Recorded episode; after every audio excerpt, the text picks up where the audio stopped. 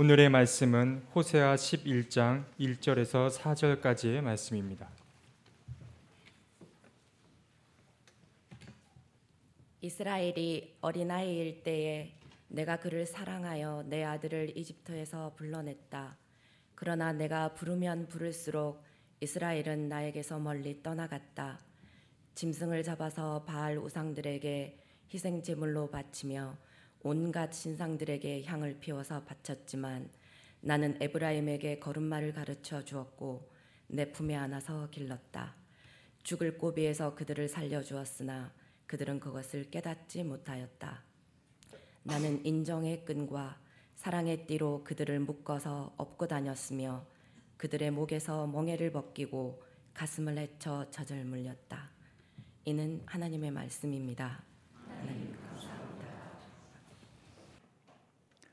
점 좋으신 주님의 은총과 평강이 예배의 자리에 나온 교우 여러분 모두와 함께 하시기를 빕니다. 아, 한 주간 동안도 어, 애쓰고 이 자리에 오셨는데 오늘 예배가 여러분의 삶에 잊을 수 없는 변화의 순간이 될 수 있기를 소망합니다. 가을이 깊어가고 있습니다. 아, 깊어가고 있다기보다는 가을이 얼마 남지 않았습니다. 아, 다가올 겨울을 내다보면서 떠나가야 할 때를 알고 떠나가는 존재들이 아름답습니다. 나뭇잎들은 겨우살이를 위해서 아낌없이 나무에서 떠나 땅으로 떨어져 내리고 있고 또 철새들은 돌아가야 할 곳이 어디인지를 알고 때에 맞추어 가야 할 곳으로 떠나가고 있습니다. 우리의 삶도 그렇게 홀가분하게 떠날 수 있고 내려놓을 수 있으면 좋겠습니다. 그러나 인간은 내려놓지 못하고 떠나지 못하기에 노추한 인생을 거듭하고 있는 게 사실입니다. 세월이 갈수록 세상이 아름답다고 느끼면 참 좋을 텐데 인생 참 살만하다 이렇게 말할 수 있으면 좋겠는데 날이 갈수록 숨이 가빠지고 그리고 날이 갈수록 세상이 냉랭해지는 것 같아서 마음이 참 아픈 시절을 살고 있습니다. 도무지 달라질 것 없는 것 같은 세상을 바라보며 지칠 때마다 저는 전도서의 말씀을 기억하곤 합니다. 하나님은 모든 것이 제때에 알맞게 일어나게 만드셨다라고 하는 말씀 말입니다. 더욱이 하나님은 사람들에게 과거와 미래를 생각하는 감각을 허락하여 주셨지만 그렇지만 사람은 하나님의 하신 일을 처음부터 끝까지 다 깨닫지는 못하게 하셨다. 세상이 왜 이러냐고 우리들이 말하지만 그것을 인간은 도무지 다 깨달을 수 없다. 알 수 없는 세상에 대한 핑계를 이 말씀에 의지해 해보기도 합니다. 어쨌든 그럼에도 불구하고 어수선한 세상이 우리에게 주는 비애까지 사라지지는 않습니다. 우리 사회가 참 다이내믹한 사회이죠. 언제나 우리를 놀라게 만듭니다. 엊그저께 우리는 또 놀라운 소식 하나를 들었습니다. 세월호 참사 때 빚어졌던 참담한 소식 여러분 들으셨죠? 바다에서 발견된 단원고 임경빈 군이 저산소증으로 심각한 상황 속에 놓여 있었습니다. 그리고 그 우리 젊은이가 건져진 그 배 근처에는 헬기가 세 대가 있었습니다. 언제라도 이 학생을 태우고 갔더라면 살아날 수 있었을 겁니다. 그러나 세대 헬기 가운데 단 한 대도 임경빈 군을 태우지 않았습니다. 해경청장과 서해 청장을 태우고 아, 기자회견 브리핑장에 가는 일이 분주했기 때문에 이 학생을 내팽기쳤고 헬기로 20분이면 갈 수 있는 거리를 배를 다섯 번이나 바꿔 타면서 4시간 41분 거쳐 병원에 도착했고 결국 그 학생은 저산소증으로 세상을 떠나고 말았습니다. 이것이 여러분 그저 하나의 사건처럼 보이는지 몰라도 우리 사회를 보여주고 있는 하나의 축약된 척도라고 생각하기에 안타깝기 이를 데 없습니다. 우리 사람들은 자기들이 누리고 있는 특권을 당연한 것으로 여깁니다. 아랫 사람들은 윗 사람들의 눈치를 보면서 그들에게 비의 맞추는 일에만 관심을 쏟고 있습니다. 죽어가고 있는 생명이 그들에게는 돌아오지 보이지 않는 겁니다. 바로 이것이 우리 문명의 본질입니다. 이것이 슬픕니다.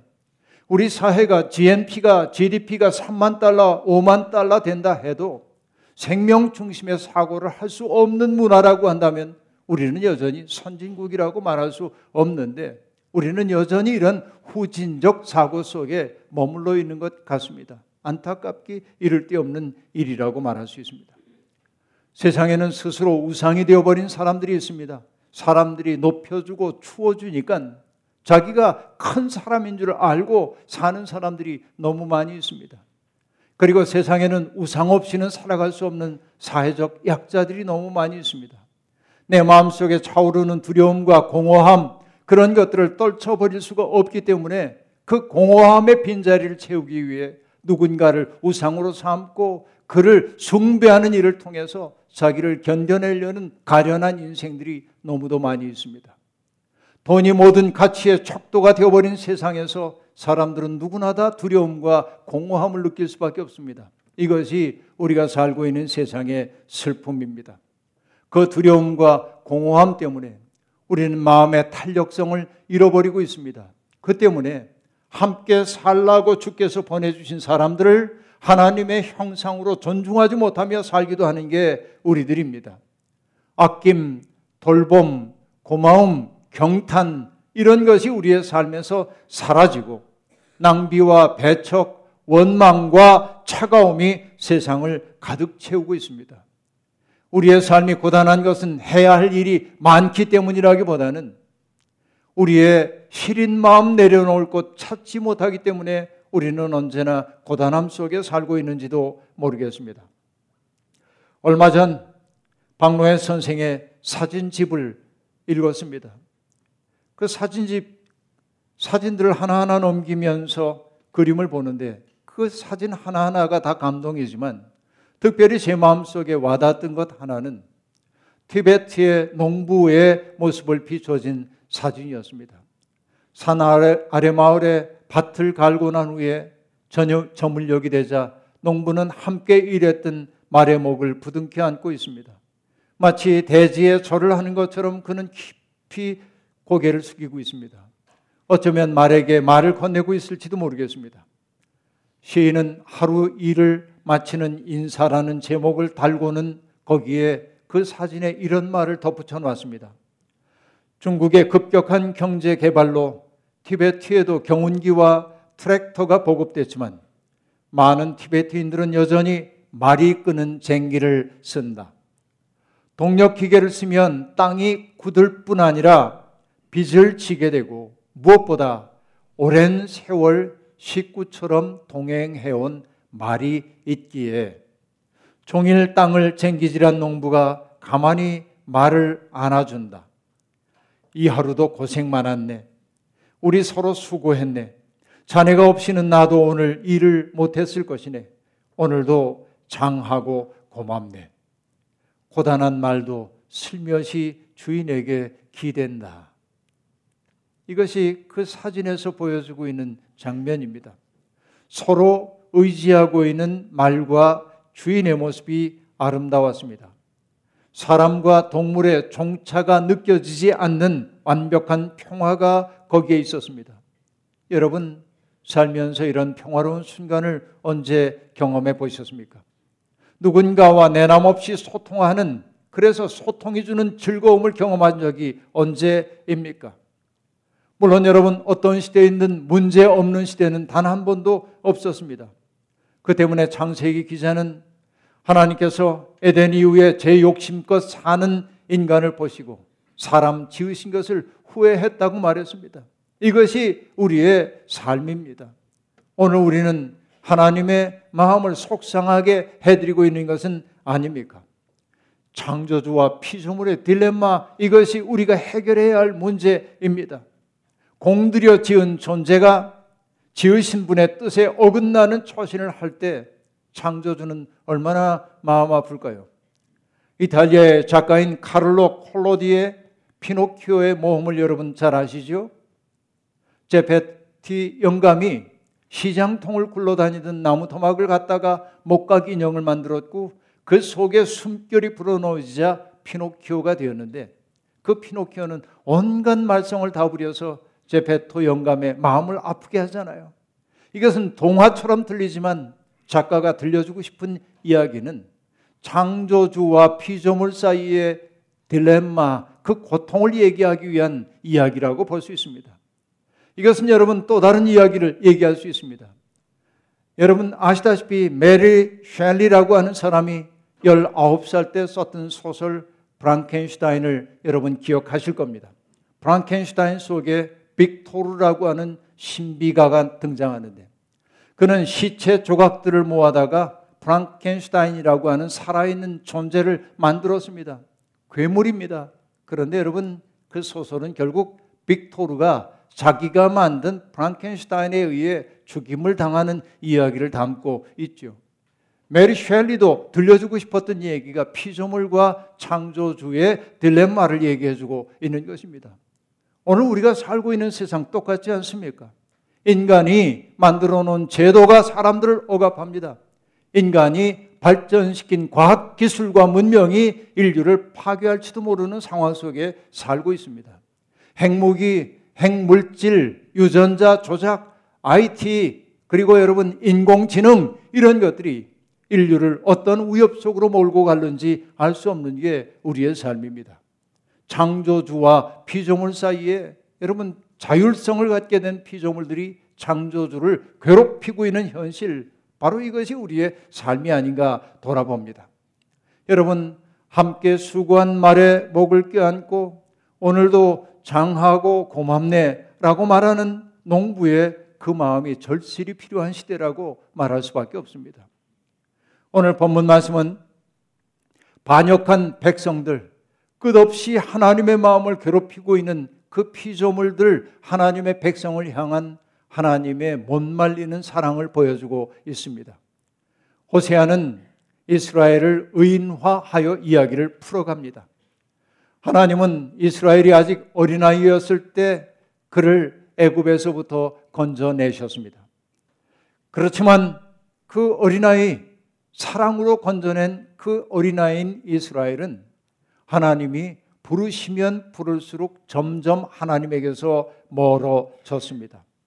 자기 욕심에 따라 우상들을 따라갔기 때문에 그렇습니다. 창조주의 슬픔이 여기에 있습니다. 탐욕이 제도가 된 세상에서 벗어나 모두가 서로를 형제 자매로 여기며 사는 세상 만들어 보자고 이스라엘을 택하여 주셨건만 그들은 이방 나라의 풍요로움의 마음을 빼앗겼습니다. 복을 준다는 우상들에게 희생 제물을 바치고 온갖 신상들 앞에 향을 피워 바치며 하나님 마음 속상하게 만들었습니다. 하나님으로부터 멀어지자 이웃들로부터도 멀어질 수밖에 없었습니다. 바로 우상을 따라간 그 삶을 호세아는 이렇게 말합니다. 이 땅에는 진실도 없고 사랑도 없고 하나님을 아는 지식도 없다. 있는 것이라고는 저주와 사기와 살인과 도둑질과 간음뿐이다. 사륙과 학살이 그칠 사이가 없다. 여러분, 있어야 할 것은 없고, 없어야 마땅한 것은 있는 이것이 인간의 현실이라고 하나님은 단식하고 있는 겁니다.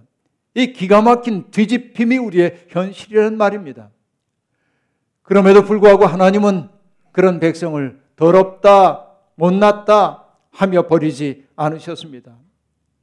사람들은 신실함이 없었지만 하나님은 언약에 신실하셨습니다. 오늘 우리가 살 수 있는 것은 바로 그 하나님의 신실하심 덕분입니다. 하나님은 때때로 가시나무로 우리의 앞길을 막기도 하십니다. 때때로 담을 둘러쳐서 우리가 어긋난 길로 가지 못하도록 만들기도 하십니다. 그들에 대한 사랑을 끝끝내 포기할 수 없는 것이 하나님의 다함 없는 사랑입니다. 오늘 본문 말씀은 그 사랑을 이렇게 표현하지요. 나는 에브라임에게 걸음마를 가르쳐 주었고 내 품에 안아서 길렀다. 죽을 고비에서 그들을 살려 주었으나 그들은 그것을 깨닫지 못하였다. 나는 인정의 끈과 사랑의 띠로 그들을 묶어서 업고 다녔으며 그들의 목에서 멍에를 벗기고 가슴을 헤쳐 젖을 물렸다. 이것이 어쩔 수 없는 하나님의 사랑입니다. 그러나 백성들은 안타깝게도 그 사랑의 고마움을 알지 못합니다. 다함이 없는 사랑을 받아 누렸으면서도 고마운 줄 모릅니다. 여러분, 세상에는 이렇게 값없이 받은 것을 당연하게 여기는 이들이 있습니다. 자기 혼자 난관을 헤쳐나왔다고 생각하는 사람들이 있습니다. 보이지 않는 손으로 우리를 지키시고 보호하신 분의 은혜를 전혀 깨닫지 못하는 이들이 많이 있습니다. 철없는 자식들도 많습니다. 부모님이 자기들을 위해 해준 희생은 이해하지 못하고 부모가 자기에게 준 것이 적다고 원망만 하는 못난 자식들이 세상에 얼마나 많이 있습니까? 사람이 고마움을 알지 못하면 사람이 아닙니다. 한때 사람들이 즐겨 불렀던 복음성가 낮엔 해처럼 밤엔 달처럼이란 곡 여러분 기억하실 겁니다. 찬송 시인은 낮엔 해처럼 밤엔 달처럼 살고 싶다고 노래합니다. 욕심도 없이 어두운 세상을 밝히어 온전히 남을 위해 살고 싶다는 겁니다. 그러나 그렇게 살지 못하는 자기를 아파합니다. 왜 그렇게 살지 못합니까? 못난 자아 때문입니다. 못난 자아와 욕심이 그런 성스러운 바람을 질식시키곤 한다는 겁니다. 그 때문에 시인은 주님의 도움을 청합니다. 여러분, 특별히 이 노래에서 제게 크게 와닿는 부분은 2절의 말미에 나오는 가사입니다. 찬송 시인은 이렇게 고백합니다. 나는 주는 것보다 받는 것 더욱 좋아하니 나의 입술은 주님 닮은 듯하나 내 마음은 아직도 추하여 받을 사랑만 계수하고 있으니 예수여 나를 도와주소서. 받을 사랑만 계수하고 있으니 이 대목을 부를 때마다 제 가슴에 눈물이 차오릅니다. 나 또한 이러고 살지 않았나. 언제나 누군가로부터 받을 것만 계산하니까 원망이 내 마음속에 있는 것 아닌가 생각하게 되는 겁니다. 받을 사랑만 계수하는 사람은 도무지 고마워할 줄 모르는 사람입니다. 오히려 많은 것 받아 누렸으면서도 원망하고 불퉁거리며 사는 겁니다. 피해 의식에 사로잡힌 탓입니다. 그들은 자기 권리를 내세우는 데는 재빠르지만 사람 도리를 하는 일에는 무지한 자들입니다. 이것이 세상을 우울하게 만듭니다. 저는 여러분 매달 몇 가지 잡지를 받아보는데 그 가운데서 제가 기다리는 잡지 가운데 하나가 전라도 닷컴이라는 잡지입니다. 제가 그 잡지를 좋아하는 까닭은 그 잡지 속에 우리가 잃어버렸던 시간이 있고 그 속에 우리가 두고 떠나왔던 정의 세계가 있기 때문에 그렇습니다. 그 잡지를 읽을 때마다 우리에게 오래된 미래가 있구나라고 느끼며 마음이 흐뭇해지곤 합니다. 그 잡지는 주로 농촌 혹은 섬마을 지역 사람들의 이야기를 담고 있습니다. 평생 흙이나 바다를 가까이 하고 살아온 사람들의 삶의 이야기가 그 속에 담기고 그들의 손때 묻은 물건들이 때때로 주인공이 되어 등장하기도 합니다. 지난 9월호의 기획 기사는 모십니다. 이 자리라는 제목이었습니다. 마을 곳곳에 놓여 있는 의자나 평상을 찍고 그리고 그 의자에 얽혀 있는 이야기들을 들려주고 있었습니다. 정읍 덕천면 상항마을 김만순 할머니 이야기. 제게 크게 다가왔습니다. 그 할머니는 칠남매의 장남과 결혼했습니다. 시어머니, 시아버지 모시고 살았습니다. 많은 자식 낳아 길렀습니다. 그 삶이 오죽했겠습니까? 그 결혼 생활을 할머니는 이렇게 요약합니다. 전라도 말로 쓰여 있기 때문에 제가 사투리 잘 못하지만 그대로 읽습니다. 시어머니를 한 40년 동안을 모시고 살았지. 그 세월을 시어머니랑 나는 싸움 한 번도 안 하고 좋게 살았어. 그러자 기자가 묻습니다. 그렇게 산 비결이 뭐예요? 즉시 하나님의 대, 이 할머니의 대답이 나옵니다. 나만 비우면 돼야. 시아버지야, 시어머니야, 시동생들 많은 속에서 나를 채워놓고는 못 살아. 내 마음속 무엇이든지 다 내려놓고 다 비와 불어야지. 나를 비와야 그 사람 뜻이나 생각을 받을 수 있지. 내가 꽉 채워져 있으면 싸우기 마련이요. 그러자 기자가 물었습니다. 그러면 나는 없었던 세월이잖아요. 그러자 할머니가 대답합니다. 아니요. 그러고 살다 본 게 인자는 내 그릇이 커져 불었어. 하하. 할머니의 대답입니다. 여러분, 나를 채워놓고는 못 산다. 나를 비워야 다른 이들의 뜻이나 생각을 받을 수 있다. 이 말이 여러분 지혜자의 말처럼 들리지 않습니까? 수없이 많은 책을 저는 읽으며 지나왔지만 여러분 인생에 관해 말하라고 한다면 이 두 마디 말고 무슨 말로 우리가 인생을 요약할 수 있겠습니까?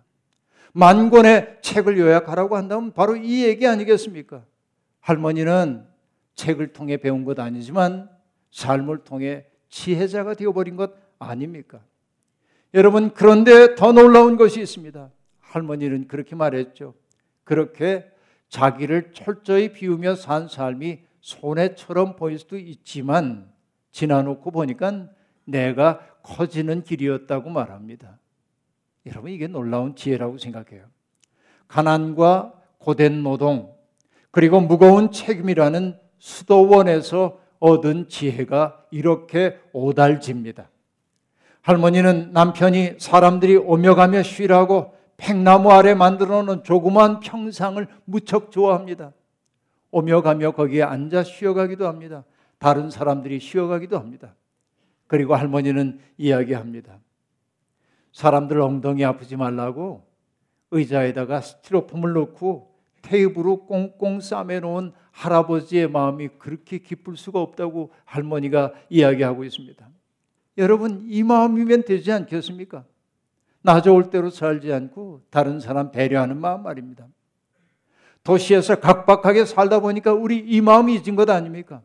우리 하나님의 형상인 것 잊어버리고 사는 것 아닙니까? 여러분, 우리 돌이켜야 할 때입니다. 바울 사도의 고백이 참 크게 와닿는 요즘입니다. 바울 사도가 고린도 전서 15장에서 이렇게 얘기하죠. 그러나 나는 하나님의 은혜로 오늘의 내가 되었습니다. 여러분, 오늘의 여러분이 하나님의 은혜로 이루어졌음을 여러분 자각하고 사십니까? 그런데 이 말씀 그 다음에 나오는 이야기가 큰 도전이 됩니다. 바울 사도는 이렇게 말합니다. 나에게 베풀어 주신 하나님의 은혜는 헛되지 않았습니다. 이 말을 우리가 할 수 있어야 합니다. 하나님이 우리를 불러주신 그 은혜가 헛되지 않도록 살아야 하지 않겠습니까? 하나님이 우리를 불러주신 까닭이 무엇이겠습니까? 그것은 인간의 죄로 말미암아 망가진 세상을 고치는 일에 내 도움이 필요하다고 우리를 부르시지 않았습니까? 망가진 우리를 고쳐주시고 병든 우리를 고쳐주신 까닭은 너를 통해 하고자 하는 일이 있기 때문 아닙니까? 바울 사도는 바로 그 뜻에 응답했기 때문에 하나님의 은혜가 헛되지 않았다고 말하고 있는 것입니다. 하나님은 우리를 통해 망가진 세상을 고치고 싶어 하십니다. 제가 좋아하는 히브리어가 있습니다. 티쿤 올람이라고 하는 말입니다. 영어로 얘기하면 repairing the world라고 말할 수 있는데 세상을 고치다라고 하는 뜻이에요. 티쿤 고치다, 올람 세상이란 뜻입니다. 이것이 여러분 신앙인들의 목표입니다. 인간의 탐욕으로 인해 망가진 세상을 고치는 것이 부름받은 사람들의 소명입니다. 우리가 할 수 있을까요? 정말 우리가 이 망가진 세상 고칠 수 있을까요? 이 압도적인 큰 문제 우리가 해결할 수 있을까요? 할 수 없는 것처럼 보입니다. 하지만 여러분 할 수 없기에 안 하면 안 됩니다. 작은 시작을 두려워하지 말아야 합니다. 오늘 배고픈 사람 만나면 할 수 있는 대로 그에게 굶주린 배 채울 수 있도록 먹을 것을 주십시오. 마음 시린 사람이 곁에 있거든 다가가 손 내밀어 따뜻하게 어루만져 주십시오. 벼랑 끝에 서 있는 사람이 있거든 그의 설당이 되어주기 위해 그의 곁으로 다가서십시오. 바로 이것이 여러분 세상을 고치는 일의 시작입니다. 세상에 하도 소란해서 아름다운 이야기가 달 들려오지 않지만 사실 이 세상의 토초에 하나님의 꿈을 품고 사는 아름다운 사람들이 있습니다. 우리가 이만큼 사는 것은 그분들 덕분입니다. 우리도 이제 그렇게 살아야 하지 않겠습니까? 자기의 시간과 재능을 바쳐 세상을 아름답게 하는 사람들이 있습니다. 이악스러운 자본주의의 논리로 보면 그들은 자기의 노동력을 낭비하는 것처럼 보입니다. 그러나 이웃들을 위해서 아낌없이 낭비할 줄 아는 사람이야말로 세상의 평화를 만드는 사람들입니다. 여러분 너무 이악스럽게 계산하는 사람들 그들은 평화 만들 수 없습니다. 하나님은 인정의 끈과 사랑의 띠로 세상을 업고 가기를 원하는데 하나님은 바로 우리를 인정의 끈과 사랑의 띠로 삼기를 원하십니다. 이 거룩한 직무에 우리를 초대해 주신 하나님께 감사해야 합니다. 우리가 드려야 하는 감사는 우리에게 베풀어 주신 은혜도 감사해야 되지만 우리를 그 거룩한 직무로 불러 주심에 감사할 수 있어야 합니다. 미약하지만 세상을 치유하시려는 하나님의 뜻을 위해 우리를 바칠 때 삶의 비애는 줄어들고 무기력과 무의미에서 벗어날 수 있습니다. 지금 어둠의 시간을 통과하는 사람에게는 보이지 않을는지 몰라도 하나님의 사랑이 우리를 감싸 안고 있음을 하나님의 사랑의 방패가 우리를 지켜내고 있음을 한순간도 잊지 마십시오. 그 하나님의 손에 이끌리면서 이 덧거친 세상에 사랑과 평화와 생명의 씨를 뿌리며 사십시오. 가진 것이 많아서가 아니라 모든 일이 뜻대로 이루어져서가 아니라 하나님의 은혜 안에 살고 하나님의 은혜를 헛되이 하지 않기 위해 땀 흘리며 살게 될 때 우리는 주님의 품 안에 안긴 자의 평화를 맛보게 될 겁니다. 아무쪼록 우리의 삶이 바로 주님과 동행하는 삶, 그래서 뜻을 모르고 사는 삶 아니라 뜻을 알고 사는 삶으로 든든해지기를 주의 이름으로 축원합니다. 주신 말씀 기억하며 거듭의 기도 드리겠습니다.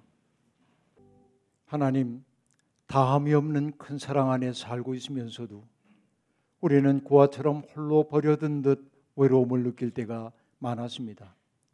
마치 바다 안에서 자유롭게 헤엄치는 물고기들이 바다의 존재를 알지 못하듯 우리는 하나님의 세계 속에 머물면서 하나님의 부재를 경험할 때가 많았습니다. 하나님 잊지 말게 하옵소서.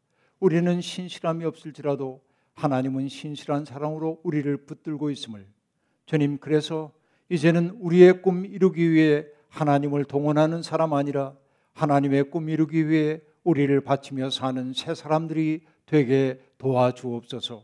예수님의 이름으로 기도하옵나이다. 아멘.